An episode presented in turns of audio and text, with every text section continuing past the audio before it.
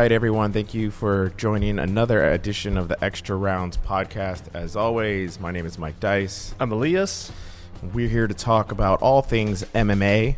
Uh, today we have two guests. Our first guest is a return guest from last week. First guy, I think, to ever do the show back to back weeks, but we liked him, so we had to have him on one more time.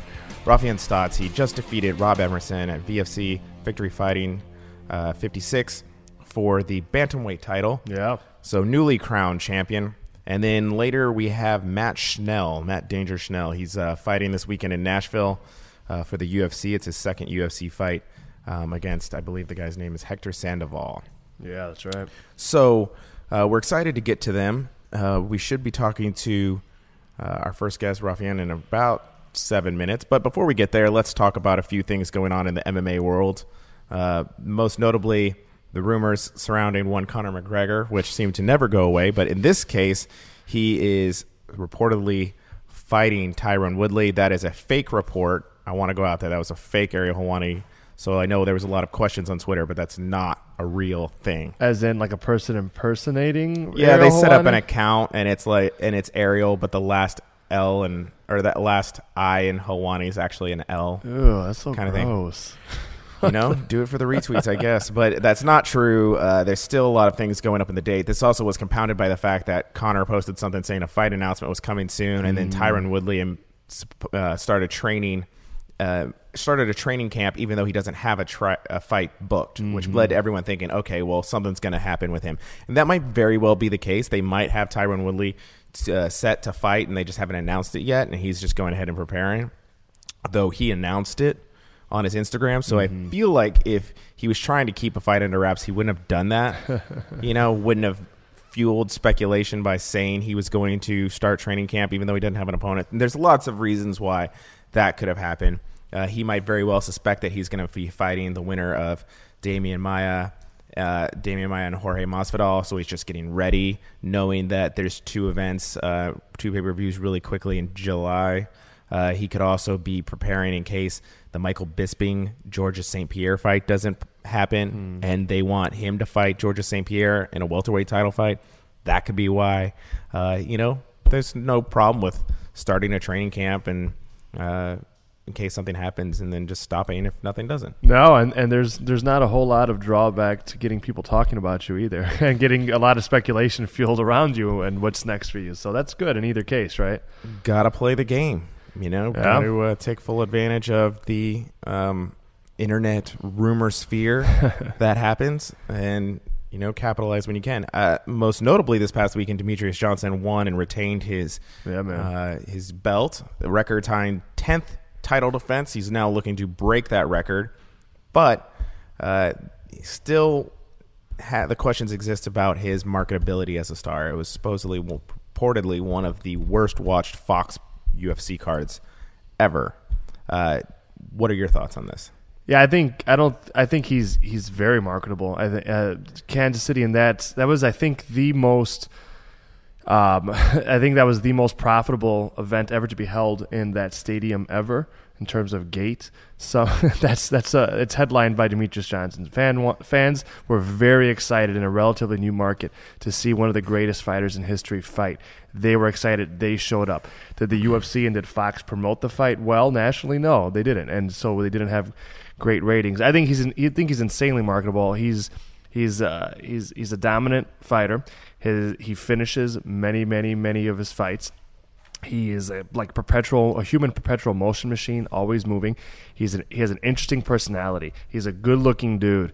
Uh, I mean, he gives great interviews, uh, and uh, yeah, and he's he's been making history. So he's of course he's marketable. That's why Microsoft years and years ago were, were sponsoring him to tune of big dollars before the UFC got in the way and and uh, and kind of effectively nixed uh, branding opportunities for, for fighters outside of Reebok during the day of. If, if a company like Microsoft can through Xbox can believe in Demetrious Johnson and think he's a way to to increase sales and, and hit a, a market, uh, then then he's he's marketable. and I think the UFC is not very good at um, at facilitating uh, new stars. I think they it took forever for Anderson Silva to catch on, despite his marketability, and we see how famous he became, how big the Brazil market became once again in MMA.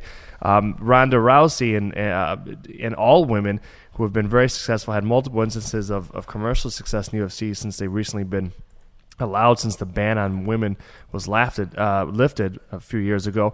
Dana White was was doing a horrible job promoting women, saying that there was there was not enough good ones out there and all this and that. So usually UFC spar- stars are made in spite of or despite uh, UFC's kind of failed attempts. I think the UFC has some particular problems promoting uh, people of color and people in, in, in lighter weights as well. There's though the lighter weight thing could be kind of the traditional bloodlust MMA fan, but to your point, um, a lot of these fighters who have become really successful, like a Conor McGregor, do a lot of the promoting themselves. It's Mm-hmm. they're the ones who blow it up. I don't know that I made sure there's favorable matchmaking and those. Sure, kind of things. right, right, But right.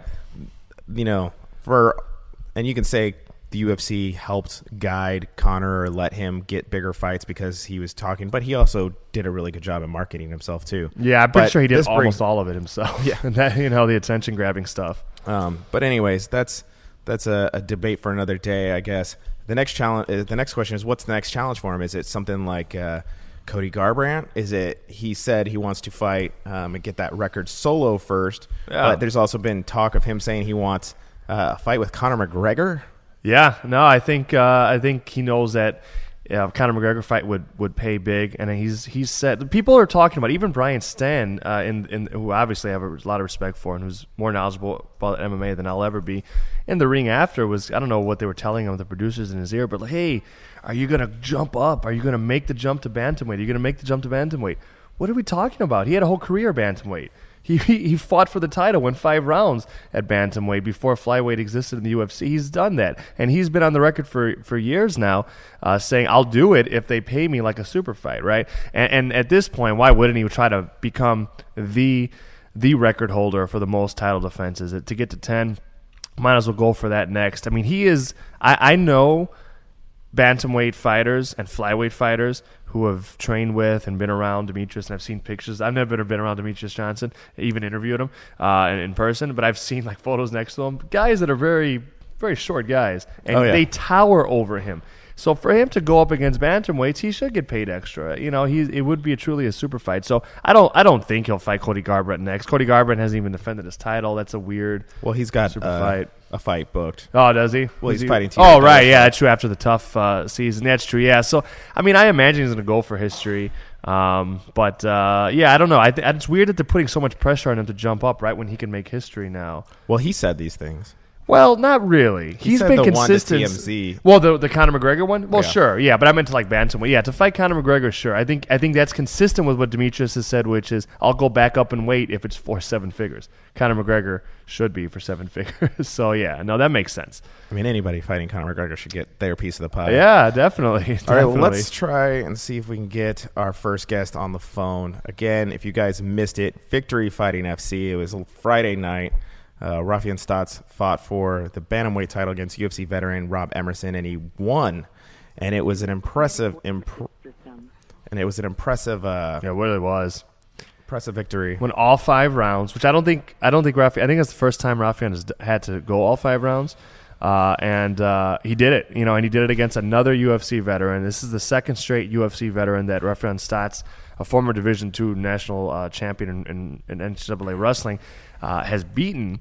This kid is definitely knocking on the door if, if he's not already in inside the UFC. Maybe he's already signed with them. Maybe he's already getting calls. But a very impressive win, um, and it was cool because we got to chat with him last week while he was while he was cutting weight and getting ready to weigh in. He made that time for us, so I'm I'm definitely uh, looking forward. Hopefully, getting to talk with a, a more well fred, victorious Raufeon because he was a great interview even before. Uh, before the win and even while he was he was cutting weight and all that. But yeah, it was it was uh, it was pretty cool. It was pretty cool to see him go up against a striker to go all five rounds. It was it's a tough challenge for him. And it looks like we're struggling to get him on the phone. One of the perks of being a, a live show, so we will uh, keep trying him, and we'll patch him through as soon as he's uh, as soon as we get a hold of him. Um, that being said, it gives us more time to talk about Demetrious Johnson, Yeah, so man. we can't be accused of Yeah. people Yeah. promoting Demetrious Johnson. That's right. That's right. Now, I don't think. I think the situation surrounding him and his marketability is interesting. I don't think people like lighter weights. The casual fan, Mm. I think they like the the big guys, the knockouts, and that could go just from like the way the UFC was structured early Mm. on, focusing on the heavy weight classes. But I mean, we could we've seen like with the WEC and um, even maybe somebody like Garbrandt that the lower weight classes are marketable. And I mean, even to that extent, Conor McGregor. Yeah, I don't. But yeah, the the thing that's so interesting is that he's got this Twitch thing he does, and he interacts with his fans, Mm-hmm. and he's so personable. Uh, to put it in comparison, Rampage does the same thing, Yeah. and Yeah. he's extremely marketable Right. and loved. It, you know, so what's the difference? There, I think. Well, there's differences in their personality, uh, for sure, and the way they present themselves, and and and you know, if I want to put on the armchair psychology, I think I think promoters are often more comfortable when it comes to people of color and promoting um, people who present themselves in stereotypical ways. And Rampage Jackson, not with his fans and not in all interviews, but often, often, and this is something he's even complained about when he was kind of pressured into doing it in Pride. Presents this wild man, literally like man beast character. He's howling and he's crazy and he's groping women and all that. Yeah, that's that's a very comfortable space for people to treat black men in society. It's not breaking any new ground. Uh, it's it's within the comfortable territory of boxing and, and fight promotion in general. Uh, so Demetrious Johnson, uh, when we're going to say, hey, this guy is a, uh, by all accounts, a great citizen, a family man, uh, a working dude, uh, and a history maker, and just an exciting, well-spoken, um, and, and and also kind of sometimes like really outspoken um, uh, fighter. They for some reason have trouble marketing him. I, I I actually don't accept the premise that casual fans don't like lighter weight classes. I don't. I just don't see any evidence of that. I mean, the first UFC star ever Well- was the smallest guy out there, and that was how the UFC was built: is the smallest guy winning. Royce Gracie. You got Urijah Faber, Jens Pulver, BJ Penn, are some of the biggest stars. You've got obviously Conor McGregor, But and in boxing, you see the biggest stars in boxing of the, light, the, the light, lighter weight classes: 147, Oscar De La Hoya, Floyd Mayweather, Manny Pacquiao, a uh, bunch, a slew of of, uh, of Mexican fighters through the years who are the, some of the best sellers, of Miguel Cotto, or back to Mexicans, Juan Manuel Marquez. Like, I just don't see the evidence for that. and that I think it's important to clarify that there's different sets of fans. There's Well, I casual mean- fans are different than Well, I think the fans. casual fans are the ones that make these guys the biggest stars. When you're selling the most pay per views, that's because you're getting the casual fans. You know what I'm saying? So I, I actually I hear what you're saying, and I know that that could be true. But I actually don't. I, I see no casual fans. No, yeah, I, I see casual fans respond well to well marketed, exciting fighters, regardless of weight class. Right? Like I've just I've seen it happen over and over where. You know, uh, Manny Pacquiao will sell millions. Floyd Mayweather will sell millions. De La Hoya, McGregor, Nate Diaz, BJ Penn, they'll sell so much. And like, I don't think it's, I don't think it's a real barrier as much as we we But seem is that to a talk about market that maybe the UFC just hasn't tapped into when promoting Demetrious Johnson? I, I think that's the key. I think they haven't really put the smart or much effort into promoting Demetrious Johnson uh, personally, uh, and I think they have trouble with nuance. I don't think.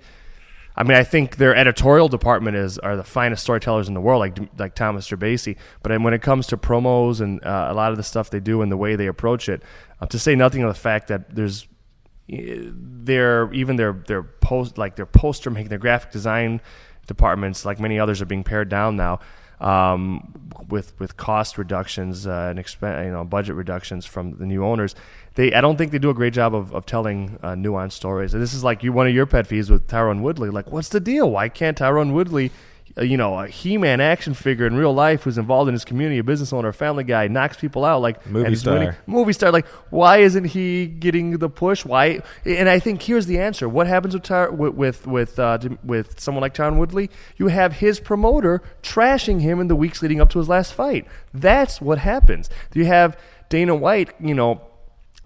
Like equivocating sometimes at best with Demetrious Johnson. Now he's saying he's the best and all that. That's fine, but I think that's the answer. I think when you have a promoter like Dana White who will throw fighters under uh, under the bus for no reason. You know that will say there's not good women fighters, not good enough to have a division. Tyron Woodley needs to show up and fight. You know he shouldn't be proud of his last fight, the 205 uh, draw with Stephen Thompson, a modern classic, an instant classic. When you have a promoter doing the opposite of promoting with certain people more i think i think that it becomes a real issue to me. So that's a mishmash and some of it has to do specifically with johnson some of it's more general. But i, I, I what i'm trying to get at is i don't think it's demetrious johnson's fault. And I don't know that it's even the fans' fault. Because a lot of fans in Kansas City showed up and paid a lot more money than it costs to watch for free on Fox. They put their money where their mouth was. They showed with their money that they had interest in watching Demetrious Johnson fight to the tune of a record setting uh, gate. So the fans are there. The UFC hasn't figured out or has not tried to figure out how to how to really market him for, for television. I, I, I think I think that's the uh, answer. He needs more of these Fox shows. He needs more pay per view headlining events, perhaps. But um, I don't think it's Demetrious Johnson's fault. And to answer a question that we're getting on Twitter, yes, this is a The Rock shirt. Oh, you finally! I did. I came in late. I didn't notice you had it. We were talking about this last week. I like it. Let me see the back. Uh, Nice. the problem I know, with I know you weren't the a problem big fan of it being in the back, shirts but it's is that they put things in the back. It's still cool, This- though. The UFC, I, I'll never forget. I went to one of the first events I went to. I bought this shirt and it said UFC with the event and the headliners on the front. Very simple. And I was like, I like that. I'm a simple guy. Yeah. So I bought it, and then on the back was the entire like fight poster. not your and style. That's just not my thing. Yeah. Like, you know, but you couldn't tell because it was up there and they didn't have Yeah, the back shirt, so right. I just or maybe they did and I thought it was a different shirt. I don't know. But no, anyways, but it, it looks good. I know. I think I like the font. Um, I, I think it looks dope. I that reminds me, Mike. There was a a teammate of mine, Henry, long time ago. He's like the most quiet, soft spoken, like humble person in the world. And back in the day when there weren't so many fight brands, he had this one. Uh, it was a tap out shirt, and at first it was just just on the front it just said tap out. And he liked it, and then I think he didn't never realize in the back it said like something like tap or snap or nap, motherfucker. And this is totally not his style. So he bought this thing that all this like more curse words on it than he's ever said in his life. Uh, It's pretty funny. So, getting back to Demetrius Johnson. I'm sure it's because there's people who will be listening later and won't be able to see this awesome shirt. But you should check it out on the Sports. Illustrated MMA Facebook page where we stream live and you can watch on uh, Wednesdays. Um, Johnson, he came out and said that he hadn't gotten the belts. Oh God, yeah. that- I mean, do you think that was an overplayed thing, or is that just kind No. of a good example of this is the UFC? I think it's underplayed. I think it's you know they're they do for the big leagues things come up too often that are really bush league. Not having a belt ready in the event that Conor McGregor won at UFC 205, bush league, and him having to call them out on it, and then being so embarrassed that they had to go back and ask Tyron Woodley for his is bush league. Having inconsistent belt distribution. Dana White afterwards says, "I'm going to get him his belts." Uh, and I'm going to, uh, and we don't get a belt every time. Here, here's the thing that's right and that's wrong. What Demetrious Johnson was complaining about is that he, with all these title defenses, hasn't gotten a belt for for each title fight. When some fighters have, that is very true. I've I'm not trying to. I, I won't mention the name. I've been to. I've been while doing work, um, profiling and shadowing uh, different fighters. I've been to fighters who have been UFC champions uh, and who are one title reign champions, meaning they won it at one point and they lost it and they never regained it. They had multiple belts because they had multiple title fights that they won. Michael Bisping has fought in two title fights. Demetrious Johnson claims he has two belts. That's not within. So what we're seeing is an inconsistent uh, application of maybe non-existent rules. Some guys and girls will get will get more belts than others, even if they've had the same amount of title fights. And that's bush league. That's weird. That's what am- I've been at. We, you know, you and I have both been like amateur fights, probably regional fights. Probably that's what they do. Where they like they ask you to pose with the belt and then they take it away. That's what Demetrious Johnson says Right. they do. That's weird and bush league for a gigantic company to be doing. And he, they were they were right to be embarrassed by it. and I know that like TJ Dillashaw has had a special display case made for him, and Mm-hmm. you see uh, Daniel Cormier has done some Fox stuff remotely, and he has his belt. And Yeah. uh, Conor McGregor famously posted the picture of his two Cage Warrior belts and his two UFC belts after becoming uh, the double champ. Yeah. Then um, I know even at their own uh, fight, International Fight Week. BJ Penn had like a display, and it had all five of his belts on Yeah, display. he's had two two divisions he's been champion of, single reigns. If he has five belts, it's because they gave him belts for multiple fights, not just reigns. Well, yeah. and also most notably, Ronda Rousey said that she she would get belts after her multiple Uh-huh. wins, and she after the uh, win at UFC 190 against Bethe Correia, she gave Yeah. that belt to uh, a gym in.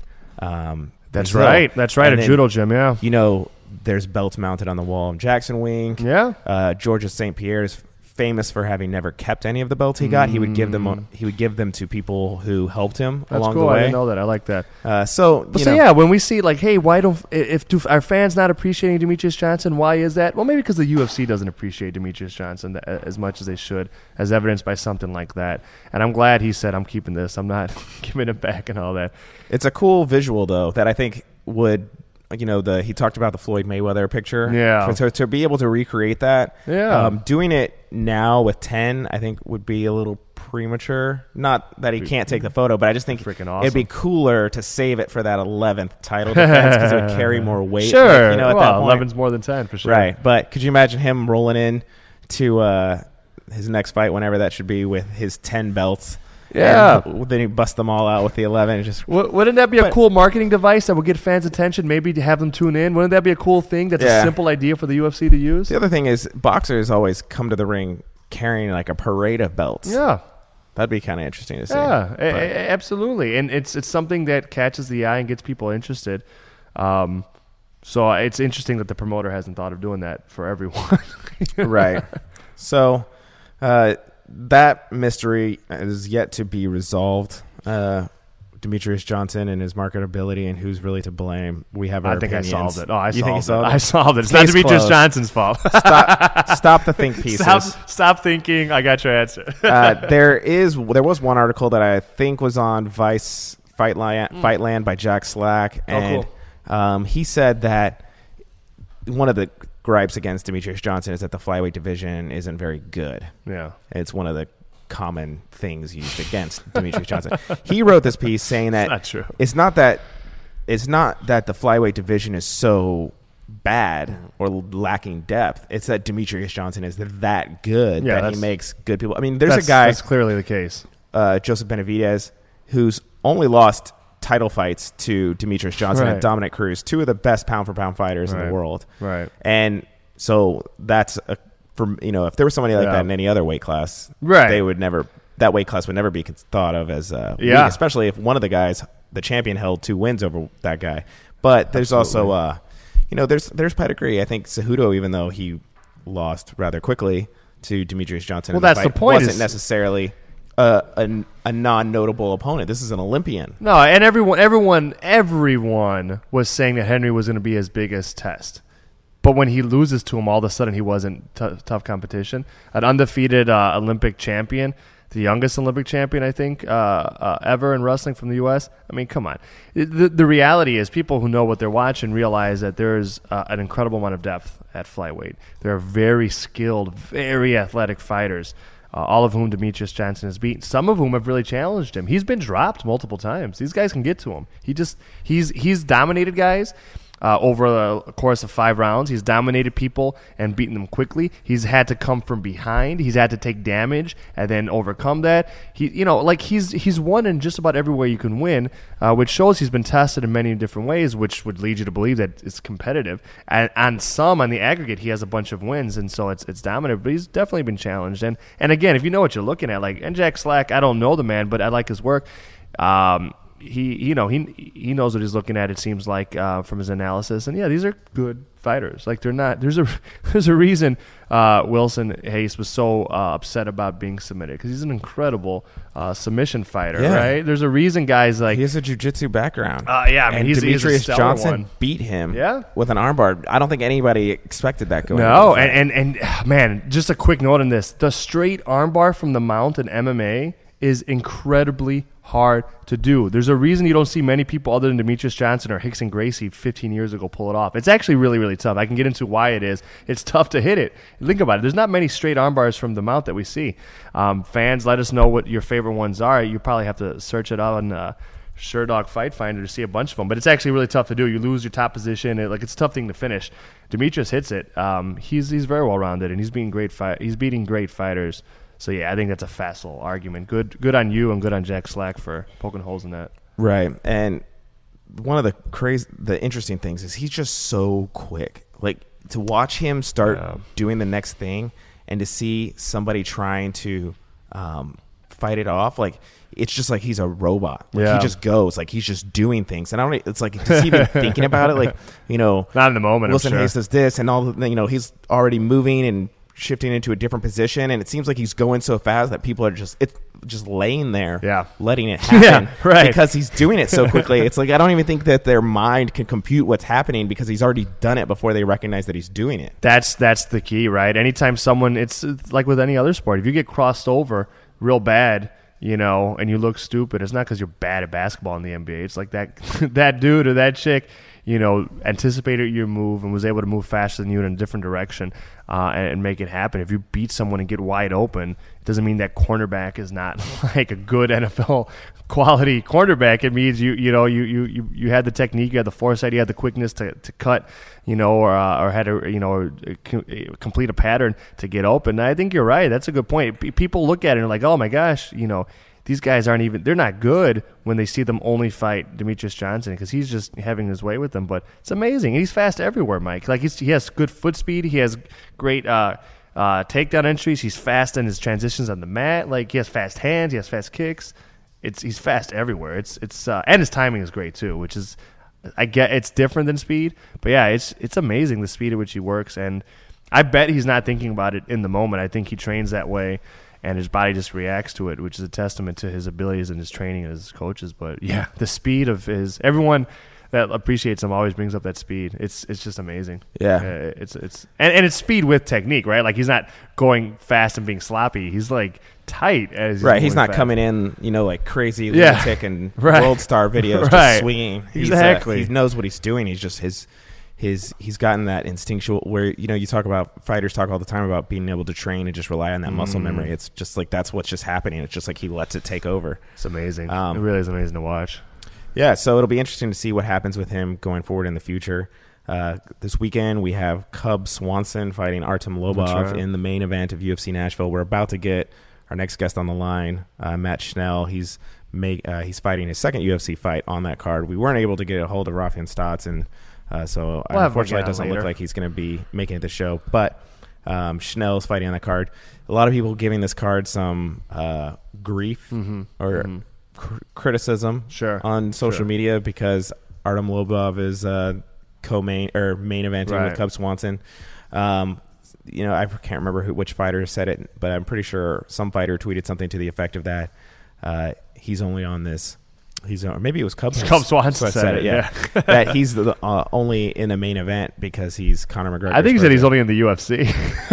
I don't know. I could be wrong, Yeah? but yeah, uh, I don't agree. But yeah, that's Cubs. Comes even Cubs trashing the the, the main event, right? Yeah, but he didn't get straight into the UFC. He did have to go through the Ultimate Fighter. So Yeah, exactly. He was allowed to earn his way, but He definitely earned his way. and He's given won. it, he's a 500 fighter Sure.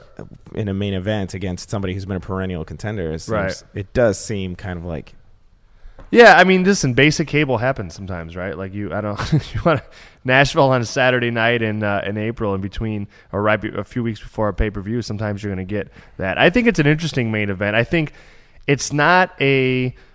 I think there's other fights on that card that are could make a better argument for being a main event, um, or. Uh, are just as good of an argument. So I think it's I think it's actually a card with a lot of good fighters. I'll watch Artem Lobov fight anytime. I'll especially fight a guy like Cub Swanson who will probably stand with him. I think that's going to be a great fight. So they think Yeah. that it's a great fight, uh, and and you know Cub, it's an opportunity. Maybe if he's right that Lobov is so below him, then it's a showcase opportunity to get back up in the scene and and climb the rankings again. Uh, Al Iaquinta coming back for the first time in a long time after a lot of injuries. He left and he was scratching at that that top five, in my opinion. He had a lot of injuries, battling with the UFC. Looked like he was going to walk away was willing to walk away. He's back and he's fighting Diego Sanchez, who probably, in my opinion, shouldn't be fighting anymore. Not because he's not a great fighter, he is, but just because of damage he's taken. But he looked great in his last fight against Jim Miller. That's an exciting fight. Got Joe Lauzon fighting, and he could be fighting anybody, and it's a great fight. But he's fighting Stephen Ray, who's a really good prospect out of Scotland. Um, so there's good fighters on this card, and if you have FS1, and not everyone does, but if you have it and it's already included in what you're overpaying for cable, it's a pretty good thing to watch if you got no other plans or no hot dates, right? Or if you can't invite, you can't convince your hot date to watch it. So yeah, it's a strange, you know, main event. Like it's not going to break records for. Um, for ratings probably, but uh, but I think it's good fights. I think there's good fighters on it. Um, so yeah, I hear what people are saying. It's not a it's not a marquee main event. That's true. That's true. And for those of you who are on the Twitter Uh, one Elias Cepeda will be there. He's I mean, he works for. You need a list to keep tracks of the place you work. But recently joining Flow Combat, which celebrated one year. Congratulations Yeah, to the folks at Flow, Yeah. Gra- uh, it's Flow it's Combat. it's flow comment and it's here, and that's that's pretty much it, man. And uh, a big congrats to Dwayne Finley. He's a fan-sided friend for uh, you know his one year there and everything that he's done. Um, and Fan-sided nice vet? Yeah, he uh, did a few pieces for us. He did it. If, if any of you have time to Google and look it up, he did a really cool thing with uh, Ronda Rousey. That's probably one of my favorite pieces we've ever run about Star Wars and her. Yeah, that was a good one. that Fandom. Yeah. So that's uh, something you can check out um, if you have time. But anyways, back to UFC Nashville. Um, it- it's a card I think that's getting a little slept on. Maybe there's some fatigue. It's the third fight, uh, third weekend in a row. That's true. Of fights um, with, uh, you know, the UFC 209, and then consequently with the Demetrious Johnson fight. So Mm-hmm. uh, there could be some of that, but uh, we're looking forward to it. Uh, I believe we have our next guest, Matt Schnell, on the line. Matt, are you there? I am. Hey, thank you so much for uh, taking the time out to talk to us during fight week. Uh, you got weigh-ins in two days. I'm sure you're cutting weight and hating life right now. Uh, so thank you so much for taking the time out to talk to us. No, thank you for having me. I'm actually doing just fine. You know, weight cut's going all right, so uh, nothing too crazy. Is the weight cut usually uh, something that you struggle with, or do you have it down to a science?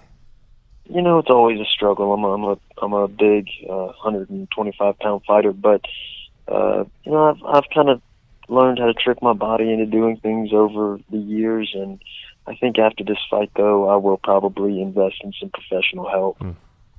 Would if you if professional help wasn't so financially prohibitive to get, would you have sought it sooner? Oh, of course, yeah, of course. Now you're Matt. This is Elias, and again, thanks for being on, man. You're correct me if I'm wrong. Your first UFC fight was against Rob Font, and that that was at bantamweight, right? Yeah, it was a bantamweight. I took it on about six days' notice. That's what I was. That's exactly what I was going to ask. I was assuming you, you took it on on short notice. I, what's the what's the pressure that just to help fans understand why why fighters would do that? Like to take a fight on short notice, to fight, you know, a guy that's already been in in the promotion for a while, to fight up a weight class. What's the pressure that you feel as an up and coming fighter to fight anyone at any weight at any time when the UFC comes calling? Or what is it that you felt that that made you do that?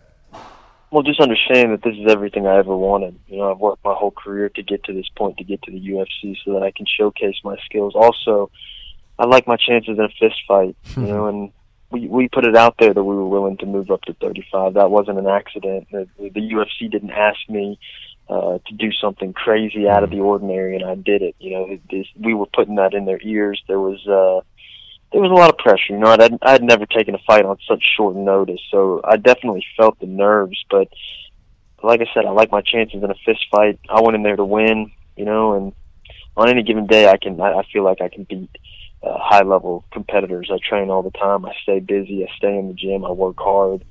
So yeah, sure. There's there's always pressure when you're gonna get in there with a highly trained, uh, dangerous guy such as Rob Font, but. I promise you, I went in there with the intent to win. I went in there fully confident. Do you, as a fighter looking to make the leap, is it kind of just understood like, hey, I'm going to get a call and it's going to be on short notice most likely, so I just got to try and find a way to stay ready the, to the best of my ability at all time?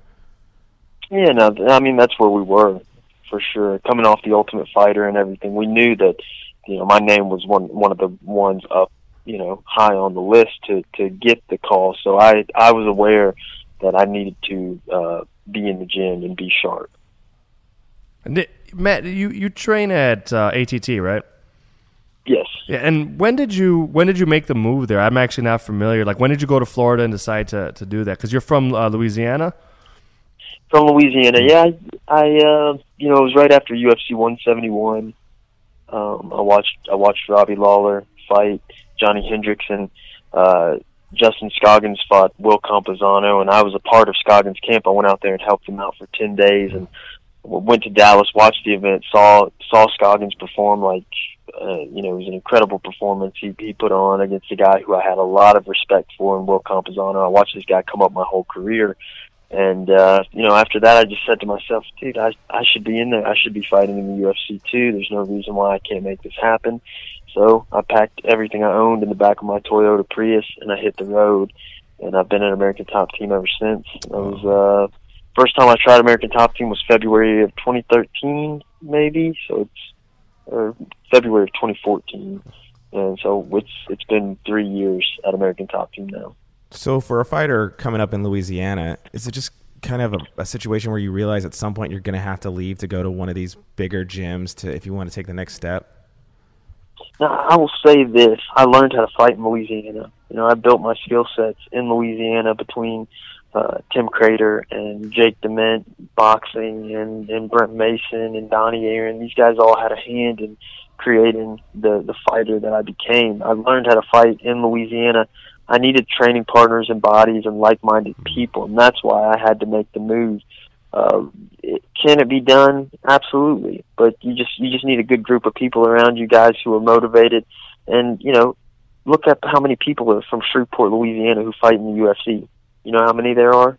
There's one, and it's me. So it's like you got to go to to find the place where people are doing what you're doing and interested and uh, supportive of what you're doing as well. How much confidence, do, on that note, then, I'm imagining a lot, but how much confidence does it give you to have those sparring partners at American Top Team who are UFC veterans, you know, champions every day? Like, when, even before you made your UFC debut, is, is that what is that what lets you know? Yeah, no, I'm ready for this because I go against you know fighter X, Y, and Z, who and I see what they're doing out there. You know, I've always hang hung tough with the best guys.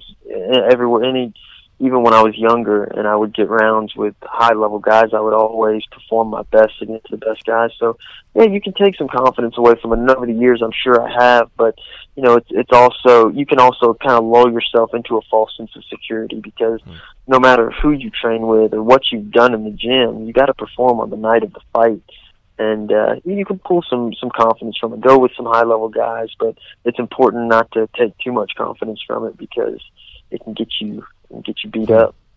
Who who are some of your main coaches at at uh, ATT? We've had a number of them on, like Mike Brown, Dean Thomas on, on, on the show a lot. Like, who are some of the guys that that you work with the daily the most?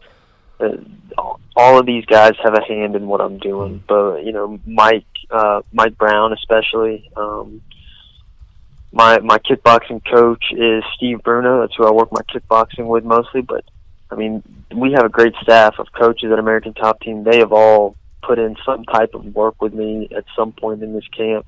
Dean Thomas is the head coach, makes my schedule. I hit pads with him twice a week, you know. So all of these guys have recognized that uh, I'm a guy that's capable. Not only that, but I show up and I work hard. So they've all had a hand in it. Uh, Steve Bruno has, since I've got to American Top Team, he's been a part of, of my team and my my camps. This guy's always taking care of me, always taking me seriously. So I want to give a special thanks to Steve Bruno. That's awesome. It your the, your debut obviously didn't end the way you wanted, and you know you're you're not a guy that's lost very often at all. You rarely lose, uh, and I, I, correct me if I'm wrong, but this is the only time in your MMA career um, that you've been TKO'd, and, I, and I'm curious about the mental side of it. Was it easier mentally for you to come back from that type of stoppage as opposed to a decision or a submission or something because you're like, hey, I just you know I got caught and you know it's short notice, uh, or is it is it tougher to come back from uh, now that you've had it like a TKO or knockout mentally, just to get right and get confident and all that? Listen, it's always tough to take an L. You know, I had dark days after that. I, I definitely uh, had to reflect back on some things and ask myself what exactly I was doing. Um, but you know, this is fighting. I have almost 30 fights under my belt now and I would say probably 80% of those fights I've I've finished in the first round. So you just got to understand that this is the game. Fighting is not fair. Fighting's you know it's it's not the guy who works the hardest or deserves it more. Sometimes it just works out the way it does, and you know what can you do? You can't you can't hate it. It's it's the game. I've done it to so many people. I've walked into so many people's hometowns where They've had huge groups of people there for them to watch them. Not going to put putting them away in a minute, a minute and a half. Like think about how embarrassing that is. So things come full circle, you know, and it it just tests you. You just gotta you just gotta take it for what it is. This is fighting. This is this is what I love. This is what I've done for so long, and I can't I can't uh, you know I can't fall apart when I when I take an L. How many L's have I handed out? Yeah, a lot. So going into this fight, you you have time to prepare a full training camp. You uh, know your opponent. You can do research because you're not trying to cram everything into six days. What are you What are you looking to exploit in Hector Sandoval's game going forward? Uh, you know, I think you outstrike him. I think you're a better grappler. Is it kind of one of those things where you just know wherever he wants to let the fight go, you can control it, or is there somewhere you're trying to push it? Well, you know, I recognize where he's most dangerous, and we're just trying to stay safe in those areas. Uh, but for the most part, I feel like I have an advantage, uh, especially in size and speed and things of this nature. The kid's a competitor, and he comes to win, and I'm not taking him lightly by any means. But um, I have I have so many ways to to finish this thing. I have so many ways to to put this away. You could sit there and try to uh, try to guess what I'm going to finish this fight with, but there would be no way for you to know. If Hector Sandoval finishes fight, he finishes it with a guillotine. That's the only way he finishes it. You know, how many submissions do I have? Go and look at my record. All different. Arm bars, guillotines, rear naked chokes, triangles, D'Arce chokes. I've got I've got such a repertoire. You know, there's no way to prepare for every uh, every submission that I'm capable of. So uh, we're just going to try and stay safe, let the fight play out, have fun out there. I love this. You know, I love fighting. I love this thing, and uh, I look forward to it. It's going to be a challenge, but I I look forward to uh, rising to the occasion. I'm looking forward to watching it. I'm actually uh, I'm driving down to Nashville to cover the event uh, there in person, so I'll have to yeah I'll have to say what's up uh, when, when I'm out there. But yeah, it's going to be a good one. We were talking earlier, Matt, like about a lot of fans on the internet seemingly sleeping on this card. They're like, oh, the main event isn't like you know two champions or whatever. And what we were talking about is like, listen, if unless you got a hot date out there, there are a ton of really good fights and good matchups. And this one right here, the one you're involved in, is, is a great example of that. Whether or not casual casual fans know your name yet, you know, if they watch your fight, I, I, I'm quite positive one way or the other, you're going to leave an impression. It's going to be an exciting one. Two two really good flyweights out there. So yeah, this is uh, this is a car that, that I don't think people should sleep on. Again, unless you got unless you got a graduation party or a wedding or something, people should should tune in. Man, do you do you like when people underestimate you? Do you not care? Does it not really go into your psychology at all? You know, there was a time in my life where there was no way to be underestimated. There was no way to sneak up on people. I had a huge target on my back. A lot of people were gunning for me coming off of uh, the first reality TV show that I was on so, you know, I, I kind of relish in in the ability to fly under the radar. It's not something that I've always been able to do, and uh, for me, it's it's kind of a blessing right now. I'm fine. Y'all y'all don't expect much from it. Great. You know, I can't speak for the rest of the card, but I can speak for myself. Tune in. Make sure you watch that first fight on the Fight Pass prelims because I'm going to go out there and I'm going to fight my heart out. And I, I can't sit here and promise that this is going to happen or that's going to happen, but I will I will try my best my best effort will be put out there. So tune in and watch it. I've never been in a boring fight. Uh, I'm, I'm one of those guys who brings excitement every single time. So, I, like I said, I can't speak for the rest of the card. You know, I'm going to be sitting there watching it with you. Uh, but uh, I, I promise you, my fight will be one to watch. The, he's not lying. He's, uh, I think, if I'm remembering correctly, one decision only yeah. out of your all your wins. That's crazy. I have no idea. Yeah, yeah. that sounds about right. It's a lot of submissions and KOs. Uh, you mentioned watching the fight later. Are you expecting to kind of just hang backstage and watch on a screen, or are you trying to sneak out into the crowd? Well, my family will be there. We'll see. You know, I'll settle down. I'll cool down. You know, and enjoy the moment a little bit. But yeah, I'll probably come out. You'll see me. And then we're gonna go find us a dance floor later on that night. Yeah, boy. Me and my fiance. Let's go. Is, are you big country dance uh, country fans? Is this line dancing we're talking oh, yeah. about? Oh yeah, well I can do it all. Shoot. uh, see, I'm from Texas, so I can relate to that. I can appreciate. Oh yeah, that. listen, listen, I'm a way better fighter than I, I'm a way better dancer than I am a fighter. well, I'm gonna take up on that, man. We'll uh, the my wife's driving down there too. We got some friends. We'll have to find you guys afterwards. Hopefully, uh, celebrate and see you busting a, a second move out there, man. Hell yeah, I'll be the one in the rhinestone suit with the beautiful blonde next to me. That's wonderful. Lucky man. That's awesome.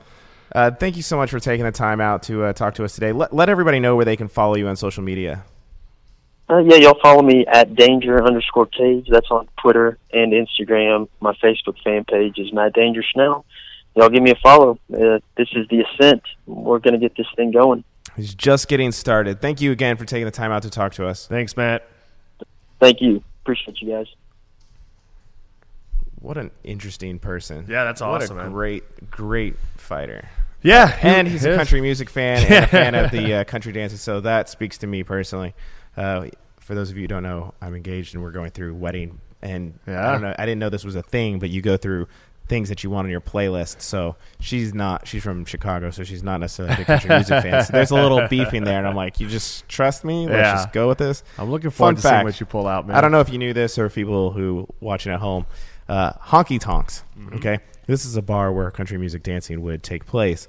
The bar in a, a, maybe what some might deem a more authentic Mm-hmm. honky tonk. This isn't the case in all of them.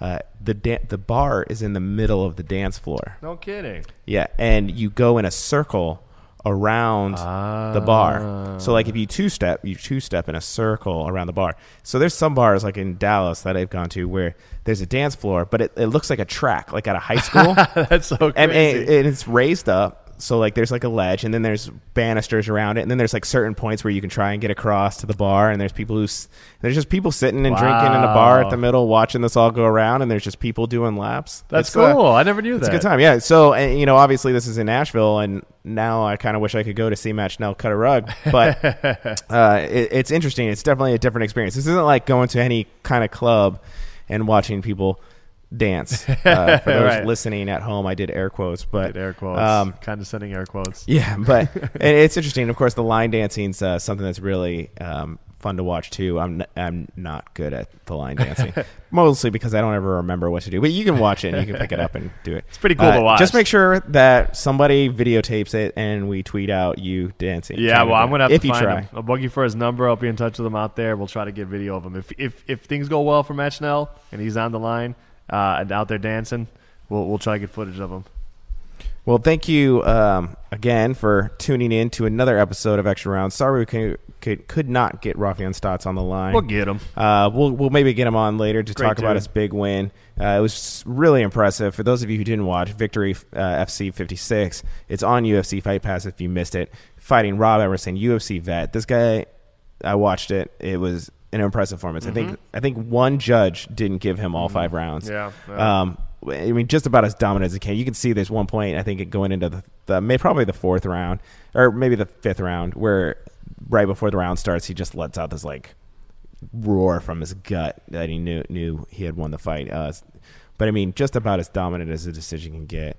Uh, so big congratulations to him. That's a huge moment for him. I really was looking forward to seeing if he actually got to keep the belt because we were talking about that last yeah, time. yeah. We'll have to we'll have to ask him about it. We'll we'll You it know, happens. Get down to the mystery of that. Yeah, yeah, we'll we'll, So, we'll get it done. Sometimes guys they, they mean well and they were like, yeah, I'll do it. Like I'll be on two days after this happened with Dustin Poirier, and just is such a whirlwind that they just you know they, they miss it and then they come back on right. later. and there's we'll- we'll so so much going on for him. You know, I texted him and asked him if he could come on the show, and then he's uh, you know watching the UFC event in Kansas City uh, with seats I think he got from Dana White That's or the UFC or something. You know, so I'm sure he's uh, been making the rounds and it just got lost in the shuffle. So no, more stories to ask him for when it's on yeah. again. Yeah.